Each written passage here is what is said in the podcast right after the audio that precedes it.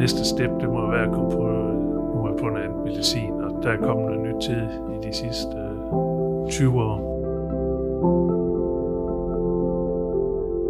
Velkommen her til podcastserien Livet med HAE, og vi er nået til afsnit 2, og jeg har fået besøg af Peter. Velkommen til, og tusind tak, fordi du vil være med her i vores podcastserie. Jamen, jeg takker dig for, jeg stiller gerne op. Jamen, øh, jeg kender dig jo, fordi du har været min patient i næsten 20 år. Og i den forbindelse har vi mødt hinanden en gang eller to om året, når du har været til kontrol i HAE-centret. Og vi er jo også stødt på hinanden af og til i patientforeningen. Og øh, vi løb jo ind i hinanden for et par uger siden, hvor patientforeningen havde 20 års jubilæum. Og, øh, og her så jeg dig så, og så fortalte du mig noget, som virkelig overraskede mig meget. Og jeg vil spørge, om du vil dele den historie med lytterne, hvad der er sket med dig her for nylig. Jo, men der skete det, at øh, ja, det er lige nøjagtigt tre uger siden i dag, gik jeg over i mit øh, værksted garage, og der øh, fik jeg pludselig en øh, blodprop i højre side af hovedet. Jeg kunne intet mærke, bortset fra, at jeg var lam i venstre ben og venstre arm, og det halve af hovedet. Det var meget surrealistisk, for jeg stod derovre, og hjernen var klar, men arme og ben og hovedet virkede faktisk heller ikke, fandt jeg ud af, da jeg ringede efter hjælp. Jeg kunne lige ringe med højre hånd til min datter, så snakkede jeg som om, jeg var plakatfuld. Og der fandt jeg så ud af, at jeg var lammet i hovedet også, så jeg var lige ved at falde over også, så det var op over. Så jeg mærkede ingenting. Det var det mærkelige, at det er helt surrealistisk, at man ikke har ondt et eller andet sted, eller det trækker en arm eller en ben, eller ja. ingenting. Det var bare som om, jeg var bedøvet. Men hvad skete der så? Der sker det, at øh, jeg får ringet til min datter, og hun kan høre, at den er helt galt. Og så øh, hun ringer efter en ambulance. Det siger hun så også til mig, hun vil gøre. Ja. Så sidder jeg på havetraktoren i 10 minutter og venter på ambulancen. Jeg kan høre udrykningen længe før. Og de kommer ud og siger, at de tror, det er en blodprop. Og øh, de siger så, at de vil gøre mig klar til videre behandling. Så, og min kone og datter også kommer til, og jeg siger, at I skal lige være klar over min sygdom. Der er også noget med blodet der. Ja, det var godt. Og øh, jeg får mit nødkort med også. Og så øh, ind til Esbjerg, der er 20 km, det tager med blå blink, det er nok taget et kvarter. Ja. Ind på skadestuen, hvor jeg kom ind til en læge, som stod klar. Han siger, at vi tror, du har en blodprop. Vi skal lige finde ud af, om det er det eller en jernblødning. Så to minutter efter, der var jeg næsten i en CT-scanner med kontrastvæske. Det tog 4-5 minutter. Og derefter så blev jeg kørt ned på stuen igen, og så gik der en 3-4 minutter, så ringer de fra Odense af, jeg var i Esbjerg, at de har set billederne derovre, at det er en blodprop ved højre side af hovedet. Så gik der et par minutter, så fik jeg sprøjtet uh, medicin ind ja. for HAE, og, og også det. så fik jeg blodfortynder, trampolyse, som det hedder. Ja. Og uh, der var der gået en time og et minut, så jeg fik en super hurtig professionel behandling. Så gik der halvanden to timer, så kunne jeg få arm og ben i gang igen. Jeg er meget taknemmelig for, at jeg står i rimelig helt tilstand her. Ja, så, du sidder her og ligner dig selv fuldstændig. Så det var en alvorlig Men sikkert vink med en vognstang. Ja, fordi man kan sige, jamen du oplevede så den her blodprop i hjernen, og du er jo 60 år gammel. Så det, det er jo lidt tidligt, men øh, der kan jo være forskellige årsager til det. Men, men det der jo også er ved det, det er jo, at HE hele tiden har været en medspiller i det. Som du siger, du bliver nødt til at vise dit nødkort, og du bliver også nødt til at få noget akut HE-medicin. Fordi ellers så kunne det godt være, at, at det kunne fremkalde et anfald og få den her trombolysebehandling. Jeg kunne heldigvis selv fortælle om det. Ja. Altså, lægen på skadestuen, de ved ikke noget, så man skal sådan ligesom selv sige, det her, det skal jeg altså lige sørge for. Og der havde jeg så min kone med i det her tilfælde til ja. at godt sige, lægge lidt pres på, fordi ellers så kender de ikke sygdommen, og det er egentlig det, der er lidt skidt. Det er jo en meget sjælden sygdom, hvor der jo kun er lige omkring 100 patienter, der har den almindelige, altså det vi kalder den klassiske HAE. Så, men det er i hvert fald godt at se, at du sidder her i dag, Peter. Øh, og så er det jo så bare, at jeg som, øh, som læge med interesse i HAE, jeg kommer jo så til at tænke lidt på, fordi du er jo politimand, eller politibetjent, eller hvad sådan noget hedder. Og øh, jeg kender dig jo som sådan en total fit for fighter. Jeg ved, du er meget sporty og veltrænet, og du ryger ikke, og jeg kender faktisk også dit blodtryk og kolesteroltal, og alt sammen har jo faktisk været fint gennem årene. Så det jeg så tænker lidt, det er, om der kan være nogle andre ting, der kan være medvirkende til, at du har fået den her blodprop. For det er jo tit noget med overforkalkninger. Og det du har fået for din sygdom, igennem alle de år, jeg har kendt dig, det er jo et, et lægemiddel, som faktisk er et anabolsteroid. Øh, men jeg ved, at du startede med de piller, faktisk før jeg lærte dig at kende som patient. I Aarhus havde du fået dem, øh, og man starter op i en høj dosis, og da du så blev min patient, så øh, har jeg prøvet at få dig ned på den lavest mulige vedligeholdelsesdosis. Og hvad, hvor langt var det, du var kommet ned? Jeg spiser en tablet hver anden dag. Jeg tror, det er 200 milligram. Du startede jo faktisk på øh, tre piller om dagen. Ja, det er rigtigt. Så man kan sige, at øh, ja, der er jo nok en grund til, at det her medicin ikke er så populært længere. Øh, men grunden til, at vi i samarbejde ligesom havde valgt at fortsætte det i den lavest mulige dosis, det var jo ligesom under kontrol af din lever, og det kolesterol, og dit blodtryk, og, og de ting, og så fordi du jo tidligere også har haft en svær sygdom med nogle alvorlige anfald, så var det også vigtigt, at du ikke havde anfald, når du skulle passe dit arbejde og leve så normalt et liv som muligt. Men nu tænker jeg bare, at vi har en ny situation, fordi du har haft den her blodprop, og det medicin ikke er øh, sundt for kredsløbet. Så jeg tænker jo, at, at vi er nået der, hvor, hvor det er nødvendigt at kigge på noget ny medicin til dig. Jamen, jeg er faktisk begyndt at trappe ud ja. med det, jeg har, ligesom jeg går ned på hver tredje dag. Og øh, det skal så også sige, sige siden dengang, for 20 år siden, der er kommet nye medicintyper til. Det er der. Og øh, jeg har bare sagt nej til nogle gange at få den, fordi jeg ja. synes egentlig, det gik meget godt, indtil jeg fik den her overraskelse med blodproppen. Ja. Og jeg tænker også, altså nu er du jo også klart mere motiveret til, at vi skal ind og kigge på, på noget af det nye og lidt mere moderne medicin. Fordi det er jo faktisk gammeldags, det du har fået. Dengang, som du blev sat på de piller, Peter, der var der ikke noget alternativ. Altså, der var to slags piller, man kunne bruge til HAE, og de andre piller, de virkede ikke særlig meget. Så, så der har jo ikke været noget alternativ der i starten, hvis man skulle give noget forebyggende behandling. Og det kunne jeg godt lige tænke mig, fordi jeg ved jo også fra, fra tidligere, at du har haft nogle alvorlige hævelser, det vi kalder kvinkeødem, hvor du har hævet i hud-halsområdet, og det er jo både i Danmark, og du har også engang haft noget i Sverige, og du har haft nogle maveanfald, som du har fortalt mig, det var nærmest som en kniv i maven, men kunne du ikke prøve at fortælle lidt om nogle af de der anfald, du har haft tidligere i livet? Jo, altså jeg synes, de værste, det var der fra 20 til 35 års alder. Det var maven især. Næsten ja. altid maven. Og det var sådan noget med, at ja, det gjorde virkelig ondt. Altså, det startede med, at man følte sig oppustet, og så øh, blokerede maven fuldstændig, kastet op i, til der ikke simpelthen var mere, men blev ved og ved. Og så langt om længe, så, så var det slut, men maven der var fuldstændig lukket til, og så når hævelsen forsvandt, så gik der en 4-5 dage igen, inden maven den, den var øm simpelthen, altså den, tarmerne skulle i gang igen. Så det, var, det tog en hel uge, når man havde det i maven, og der var to dage, det var simpelthen rigtig strid. Og det var før du kom i behandling med de her anaboliske steroider? Ja, der havde jeg mange af de ture.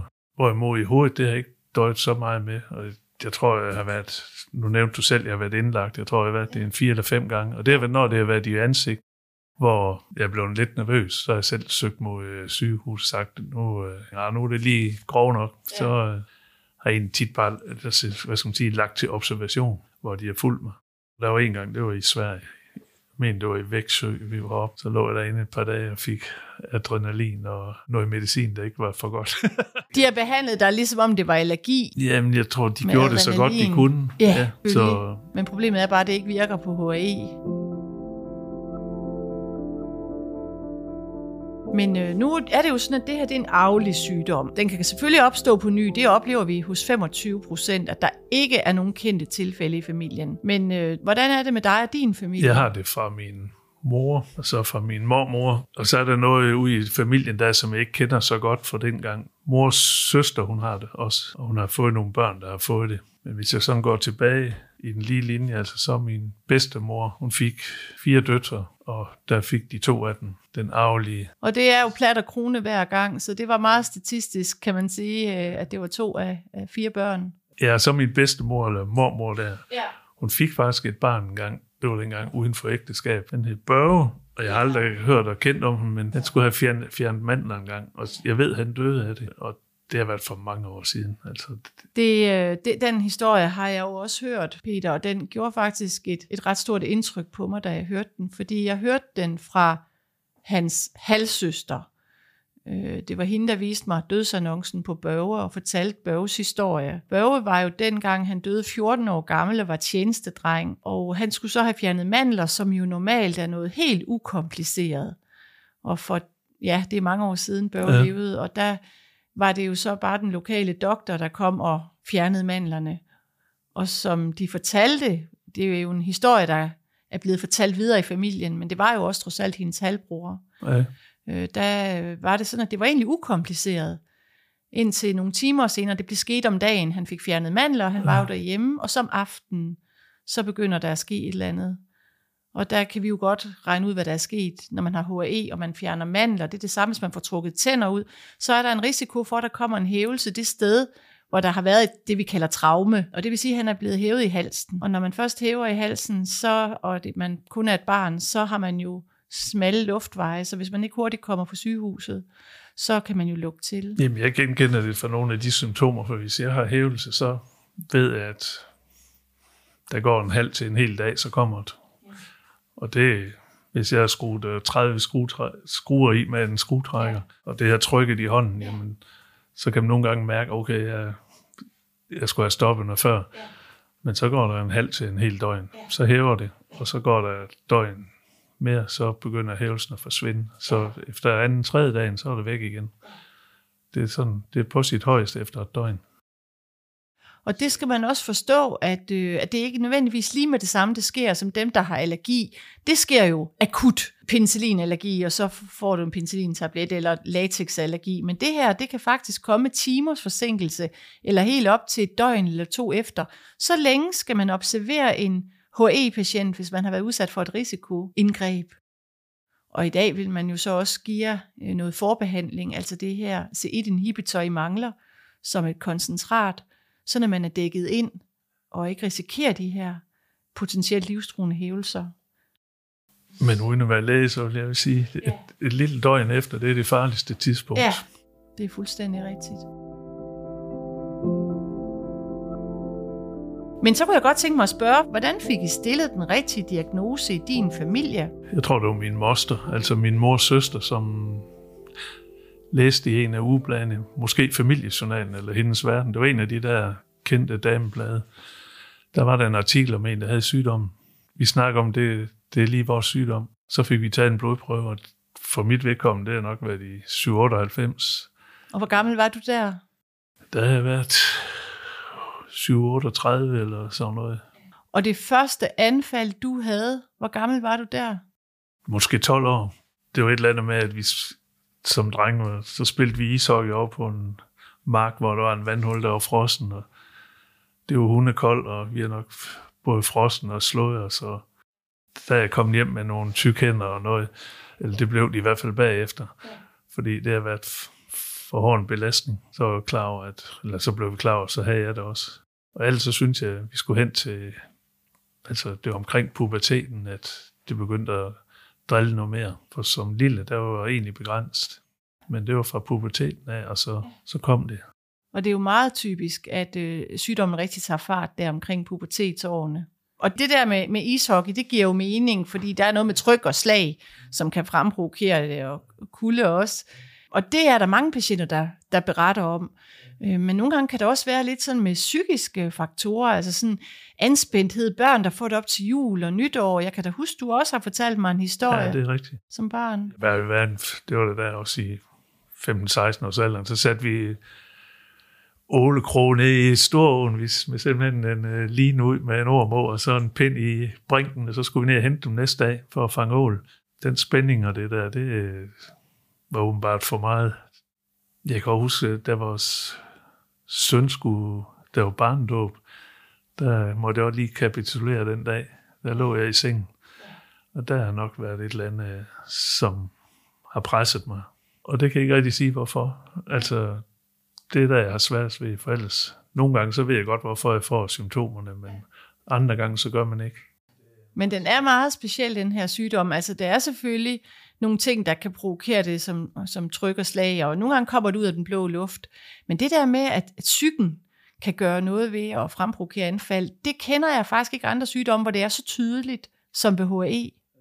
Omvendt så ved jeg også, at jeg kan træne mig op til nogle ting, som gør, at øh, jeg kan holde til noget mere, end jeg skulle. Altså, nu løber jeg meget orienteringsløb. Altså, jeg kan huske førhen, sådan når jeg løb 8-9 km, det gør ikke så meget. Hvis jeg var oppe på 12-13 km på sådan en orienteringsbane, så kunne maven begynde at gøre knurrer der. Ja. der. Der kan være en grænse.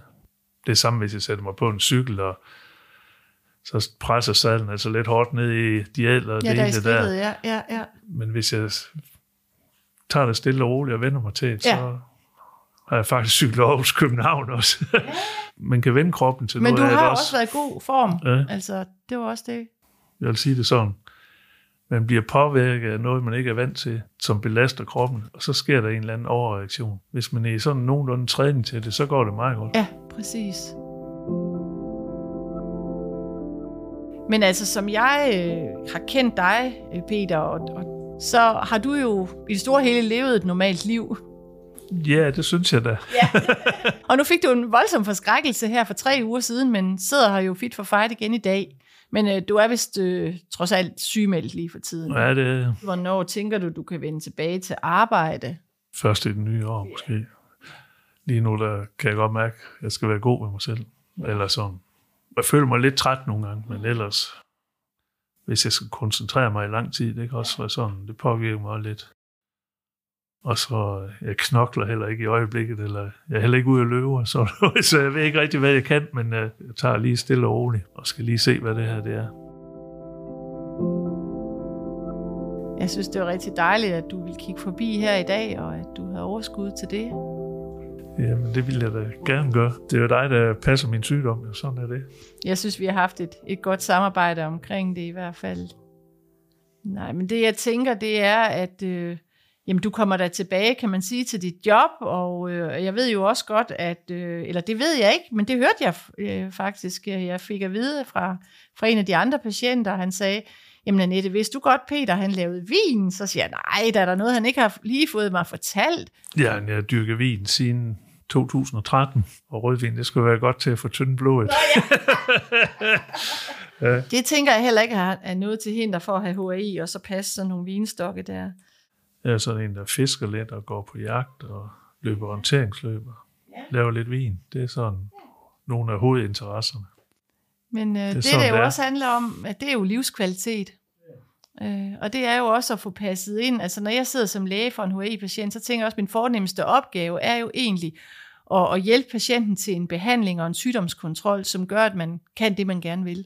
Ja, og det er derfor, jeg synes, at de her anaboler, det har givet mig et godt liv i 20 år, ikke? Og så nu sidder jeg her, så må jeg så, næste step, det må være at komme på, nu må jeg på noget andet medicin, og der er kommet noget nyt til i de sidste øh, 20 år. Der er jo flere valgmuligheder i dag, det er jo helt fantastisk. Sådan en sjælden sygdom, øh, og så findes der faktisk flere præparater. Peter, tusind tak, fordi du kom forbi her. Det var rigtig dejligt at se dig og høre din historie, og tak fordi du vil dele det med lytterne. Jamen, jeg siger også tusind tak for, at jeg måtte være med, og jeg vil gerne give noget af det videre til nogen, der kan få noget hjælp af det. Det her var andet afsnit af podcast-serien Livet med HAE, og jeg håber, at du har fundet udsendelsen interessant og har lyst til at lytte med på endnu en af udsendelserne.